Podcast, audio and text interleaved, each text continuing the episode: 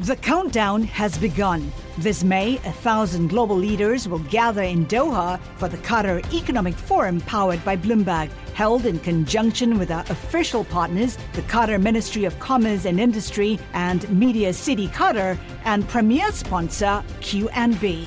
Join heads of state, influential ministers, and leading CEOs to make new connections and gain unique insights. Learn more at QatarEconomicForum.com. This is Bloomberg Law with June Grosso from Bloomberg Radio. Now, have any of you guys ever seen one of these bad things for real? We burned almost every physical book in the country. So by the time you guys grow up, there won't be one book left. Burn it. Did firemen used to put out fires? That's a classic lie.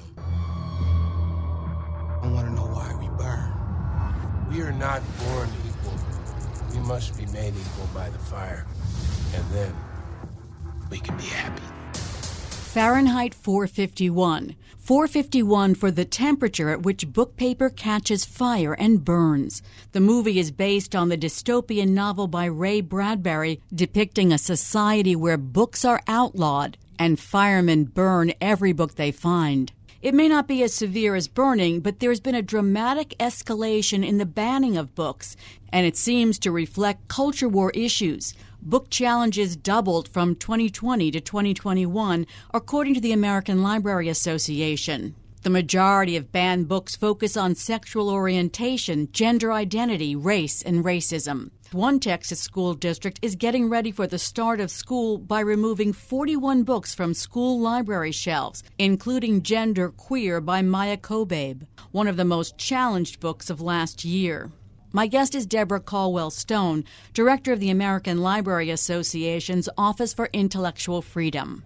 Why do you think book bans are on the rise?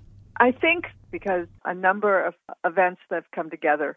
One is the apparent success of Glenn Youngkin in his gubernatorial campaign, leveraging a parent's complaint about a school book in Virginia to apparently draw voters and win that election. But I also think that there is an organized effort to attack education more broadly, and that books have become part of that campaign. We're seeing groups that call themselves parents' rights groups, Moms for Liberty, no left turn in education, parents defending education, activate local members, local chapters to attend school board meetings, library board meetings, and demand the removal of books and being very successful.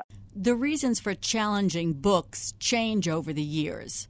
Between 2000 and 2009, the Harry Potter series was frequently challenged because of allegedly promoting witchcraft and wizardry. What do the challenges now mainly focus on? What we've observed since 2015 is the majority of books challenged in schools and libraries. That's when someone demands that they be removed from the library shelf. Are books centering the lives and experiences of LGBTQIA persons. And this includes things like picture books that simply depict a family headed by a same sex couple ranging to young adult materials dealing with coming of age stories, romance, or nonfiction books dealing with sex education. The other trend that we're observing, and this is tied to the current campaign around critical race theory, or the claim that critical race theory is being taught in K through 12 schools, is a real effort to remove books reflecting the experience of African Americans or reflecting a perspective on history by African Americans who challenge some of the traditional narratives about racism and U.S. history and their experience of slavery. And, and so, what we're seeing is a focus on removing books that challenge the traditional narratives that elevate the lives and the voices of persons who've been traditionally excluded from society but now have found a voice. I think we've reached a kind of consensus here in the United States. Books written for adults and intended for adult audiences rarely see challenges. It never really becomes an issue. The real dispute is about books that are available to young people. And there has been a successful effort by a number of groups who style themselves parents' rights groups to make this an issue about challenging their authority to raise their children, when in fact the end result has been to eliminate books that speak to the experiences of others in society who do not share their moral or political views. Looking at the states, Texas had the most bans, followed by Pennsylvania, Florida, and Oklahoma. Does book banning happen on both sides of the political spectrum? Because we mostly hear about it on what I'd call the conservative side. Certainly, book challenges do come from persons from all parts of the political spectrum. And we've seen challenges to books that use racial epithets from individuals and parents who believe that no young person should be exposed to things like the N word. And so I know that there's been a few school districts that have at least eliminated from the curriculum books like Huckleberry Finn and even To Kill a Mockingbird, or they've moved those books up to the high school level and they're teaching them at the high school level rather than the middle school level. And there have been efforts to remove books that deal with gun violence. So you're absolutely correct that challenges can come from all parts of the political spectrum. But what we're seeing right now is really this coordinated effort by a number of conservative advocacy organizations to target the kinds of narratives that challenge their authority, that suggest that there's a place for individuals who are not like them in society, essentially silencing the voices of gay, queer, transgender people, African Americans who offer a more honest perspective on their experiences of racism here in American society. The only school library case to have been decided by the Supreme Court was 40 years ago, Island Trees School District v. Pico. Tell us about that case that was a plurality decision where it was determined that first school board had to operate in a way that was consistent with the First Amendment, and that indeed students do have First Amendment rights to access books that are provided to them for voluntary reading in the school library, and that the school board could not remove books from the school library simply because they didn't like the ideas, opinions, viewpoints expressed in those books. And the result was guidance that said that, in fact, there is a First Amendment right to read and access ideas in a public library and a public school library, and that removing books because of their content or viewpoint could very well violate the First Amendment rights of the users who were supposed to be able to read them. And so we've seen a number of lower court decisions drawing on that authority that, for example, found that putting Harry Potter on a restricted shelf and requiring written parental permission to access Harry Potter in the school library did indeed violate the First Amendment rights of the students who are entitled to use the books in that library. In the public library realm, uh, district court determined that when a city council authorized an ordinance that allowed any 300 people to demand that a book be removed from the children's room to a restricted shelf in the adult area. And that was used to target two picture books dealing with families headed by same sex couples. Heather has two mommies, daddy's roommate. Um, they found that ordinance essentially violated the First Amendment rights both of the young people who were supposed to be able to browse and read those books, but also the parents who wanted their children to be able to find and read those books in the public library. So the court struck down the ordinance and ordered the books returned to the children's browsing collection. So there's been this defense of the ability for, of individuals to make their own choices about the reading and the ability of libraries to provide a variety of information needs across the range of beliefs and politics on August 5th, a judge rejected Missouri students' bid for a preliminary injunction in a suit over school library book removals. His opinion questioned their reliance on the plurality opinion in the Island Trees case. Do you fear a time when Island Trees will no longer be controlling law because it was just a plurality opinion? Well, you know, I would argue that subsequent cases and other decisions throughout the federal court system have upheld the idea that students don't shed the First Amendment rights when they enter the schoolhouse gate, to quote another famous case, the Tinker decision, but also ultimately, I would have faith that courts would recognize that broad censorship of ideas in public school systems that are supposed to be serving the entire community based on particular parents or particular advocacy group's objection to those ideas is the kind of government censorship we don't want our schools engaging in. How would you describe the criteria for banning a book? Is it based mainly on obscenity? That's a framing that we're hearing from these advocacy groups that any book touching on topics dealing with gender identity, sexual orientation, that provide information about changing bodies, human reproduction, sexuality, are inherently obscene for minors, which of course is an objection based on particular moral or religious beliefs. And that really should have no place in the decision making about what books are available to young people in schools.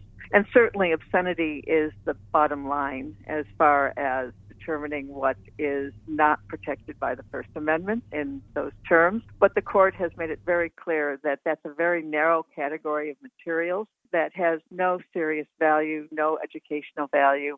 You know, when library professionals, when educational professionals select books for school students, they're selecting them because they do have an educational value, and particularly for voluntary reading in the school library.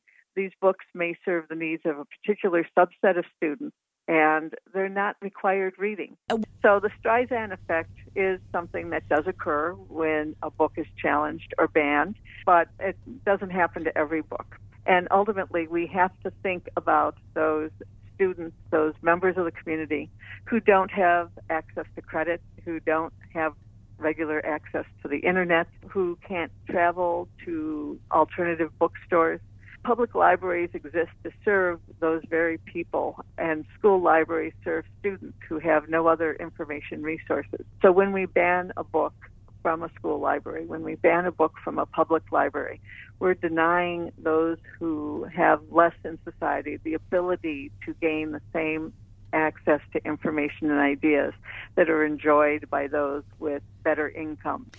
In Virginia, there's a case where a former state congressman is trying to use this old Virginia law to ban the sale of books to minors. Is this another step because they're attempting to tell places like Barnes and Nobles what they can or can't sell? That's the core here. Um, we have individuals trying to tell us what to think about, what to read about, to recruit elected officials and the government in their campaign to limit what we can read, what we can think about, even how we can live our own lives. And the government should not be engaged in that. Uh, that's what the First Amendment is for. This effort to uh, reframe the conversation around gender identity and sexual orientation, to somehow define it as inappropriate for any minor, even the oldest of minors, to consider and think about, when in fact we know that we have many young people um, who are parts of families who have gay or transgender members or who are grappling with these issues themselves or have friends who are grappling with these issues themselves uh, is something that the government simply should not be engaged in.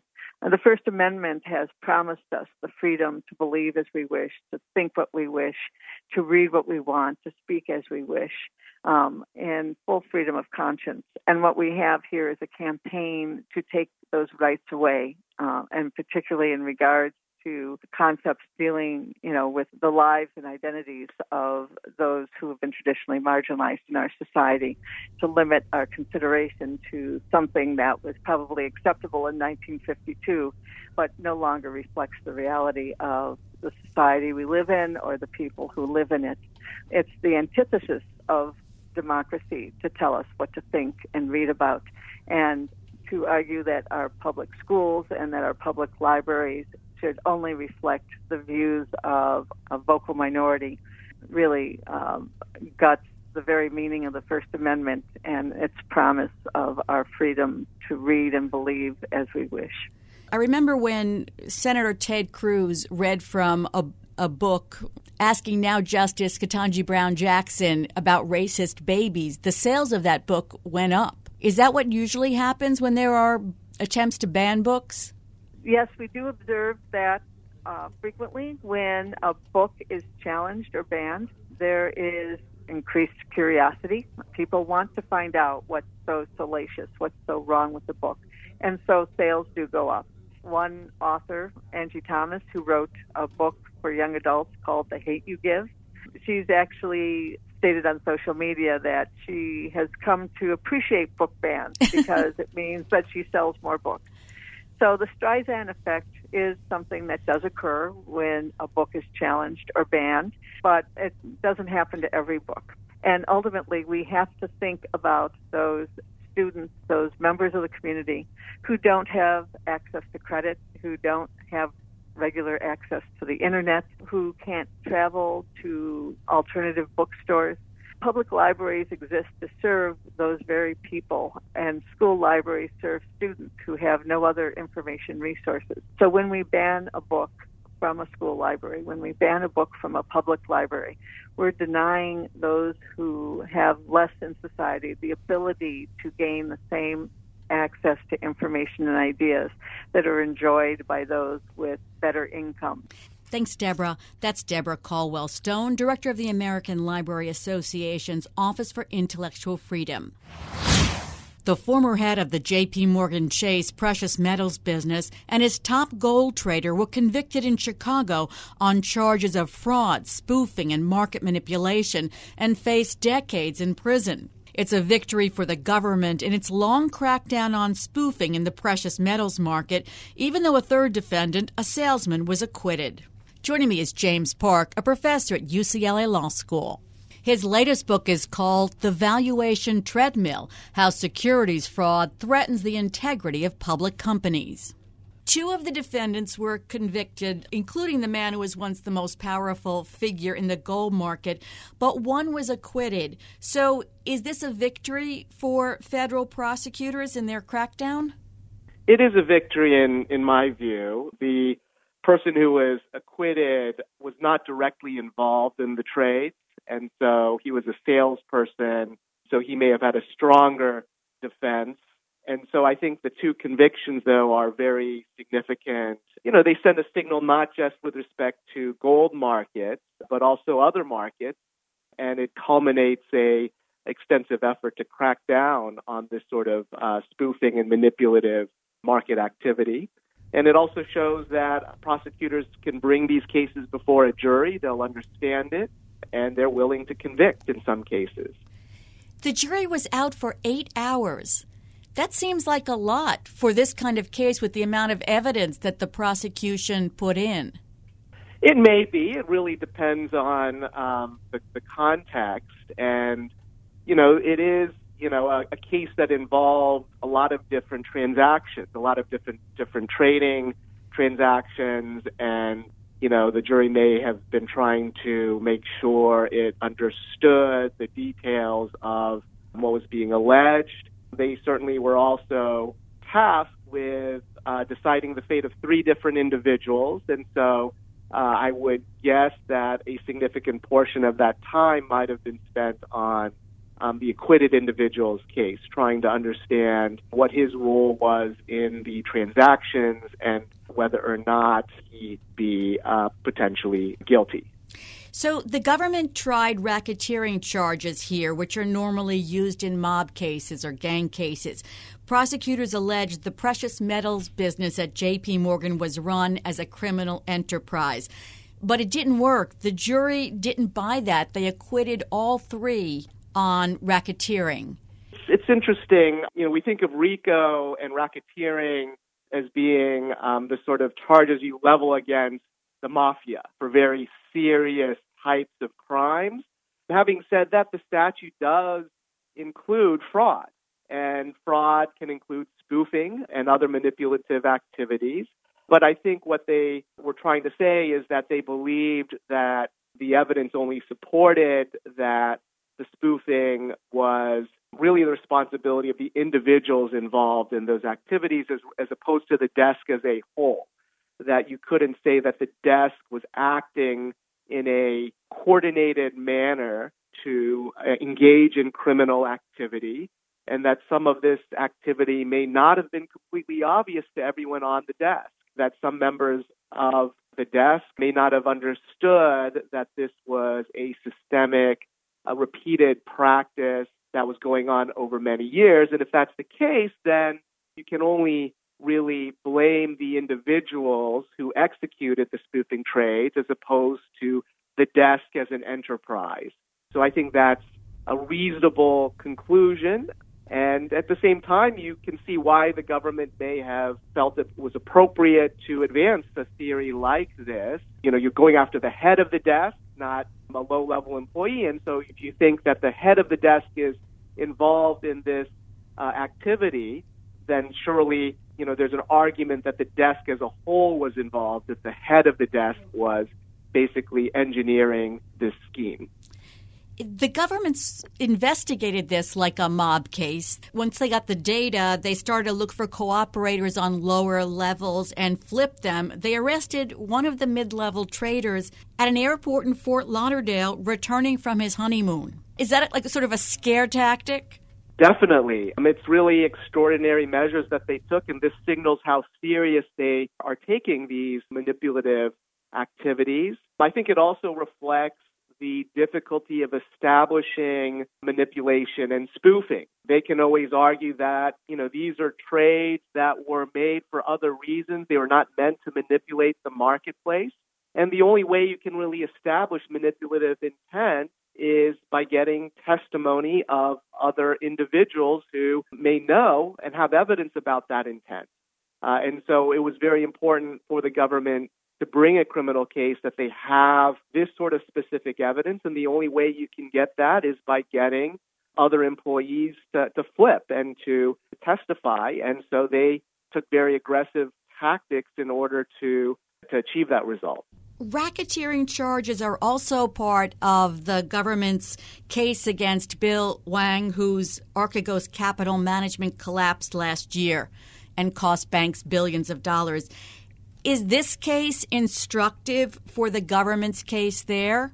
It certainly indicates that it may be difficult for the government to win racketeering charges, but every jury is different. And the fact that the government lost on racketeering in this case does not necessarily mean that they will lose in another case. And so you will have to look at each organization on its own facts and look at the very particular way the organization was run. You know, you could argue with sort of a family fund that maybe the structure of the organization was such so that you might think of it as more like a unified enterprise than a trading desk. Now, on the other hand, you could say, well, it's, it's just the same. People may have different levels of knowledge of what is potentially illegal activity. So it really is going to depend on the facts. Nowak and Smith will be sentenced next year. They each face decades in prison, though probably the sentence will be far less. I think it will be far less than decades. I think I've seen some other convictions of, uh, that, of sentences of around a year. Um, I would suspect maybe it's a bit more than that, but it's hard to say how the judge is going to rule. And the judge is going to look at the severity of the conduct and um, all the circumstances in crafting a sentence. Because in these white collar cases, you have defendants who don't usually have, you know, any records, any criminal records. So that's always one thing in their favor. That's absolutely right. They may not have criminal records. And, you know, the other argument I would make if I was um, on the defense's side is that, you know, you look who are the victims of the spoofing. And, you know, my understanding is that a lot of the investors who lost money on the other side of these trades were other sophisticated investors, high frequency trading funds. And so you might argue, well, there were losses, but these were losses that were um, borne by fairly sophisticated, wealthy parties. And so, could that mitigate the uh, argument for a strong sentence? That could be an argument that the defense counsel will make. Is there still spoofing in the markets? I would guess that there is. You know, one of the problems is defining spoofing can be difficult. And there's a lot of activity that may go up to the brink of spoofing but not actually be spoofing. It really requires placing orders in a market with the intent to cancel them, and you're only placing the order to manipulate the market price in your favor for other transactions. And so, what exactly is your intent? I'm sure that there are other transactions that could potentially fit that definition, but may go right up to the edge. Some may go over the edge. Uh, and so, you know, with this conviction, though, that's a strong signal that you should not engage in, in, this activity. And I would imagine it's going to have a deterrent effect and reduce spoofing in many different markets. Does electronic trading make it easier to spoof? The speed of the transactions that is enabled by the electronic trading can make it easier to place and cancel orders more quickly. I think that certainly you know, I think a factor in, you know, and does make it easier, I think, to sort of put in a lot of orders and cancel them very quickly. If you are, you know, trying to phone in orders, it may be harder to, you know, make a subsequent phone call to cancel an order. Whereas if you have just the ability to cancel it with the click of a mouse, then you know, I think that makes it easier for somebody to put in a lot of orders and then quickly cancel them right away. This is the highlight of the federal government's crackdown on spoofing in precious metals. How did they do, all in all? I think they did very well. They initially got a settlement from JP Morgan, the institution, and they have also gotten a number of convictions, both through plea bargaining and also through jury trials. I think there are around 10 individuals who have pleaded guilty or been convicted, and you know, this is not just a case where they found the misconduct and they penalized JP Morgan, the corporation. There are a lot of commentators, scholars who have criticized federal prosecutors for not bringing the individual cases, not bringing cases against individuals for corporate wrongdoing. And this is a nice example where the government did bring cases against individuals and worked very hard to do so. And they've been successful in holding individuals accountable for corporate wrongdoing. It's not just the case that JP Morgan is paying a $900 million fine and agreeing to various reforms. You are actually punishing the individuals who have committed wrongdoing. And that is a more powerful deterrent than if you are just punishing a corporation that pays a large fine. So I think the government did very well in these cases. The Commodity Futures Trading Commission had multiple investigations, but they closed them after finding no evidence of wrongdoing. Did they miss something? It's hard to say. I think that, you know, part of the reality of these investigations is that these are hard cases to establish, and you have limited authority. You have limited uh, resources, and those resources might be better off spent on other types of wrongdoing. And so, you know, is it possible they missed something and missed some individuals? Yes, absolutely. But I think that, you know, you have to prioritize and essentially winning convictions against the head trader of you know the one one of the larger banks in this space, I think that's a good use of your resources. They're going to appeal. Did any appellate issues stand out to you? I didn't see anything that stood out to me as a legal issue. You know, they won the convictions on the more straightforward fraud and spoofing claims and manipulation claims as opposed to the racketeering charges, and that might in, in effect, the fact that they lost the racketeering charges may make the possibility that they will survive appeal more likely. Because if they had also won conviction on racketeering, then there could be some legal issues as to whether this is really racketeering. But you know, because the convictions were on more straightforward charges, it might be that the government's case on appeal will be stronger. Thanks so much for coming on the show, Jim. That's Professor James Park of UCLA Law School. His latest book is The Valuation Treadmill How Securities Fraud Threatens the Integrity of Public Companies. And that's it for this edition of the Bloomberg Law Show. Remember, you can always get the latest legal news on our Bloomberg Law podcast. You can find them on Apple Podcasts, Spotify, and at www.bloomberg.com slash podcast slash law. And remember to tune into the Bloomberg Law Show every weeknight at 10 p.m. Wall Street time. I'm June Grosso, and you're listening to Bloomberg.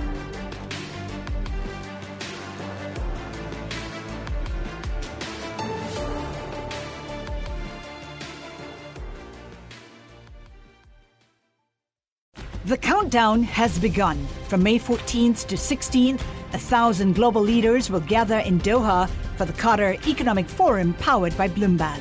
Join heads of state, influential ministers, and leading CEOs to make new connections, gain unique insights, and uncover valuable opportunities in one of the world's most rapidly rising regions. Request your invite for this exclusive event at QatarEconomicForum.com.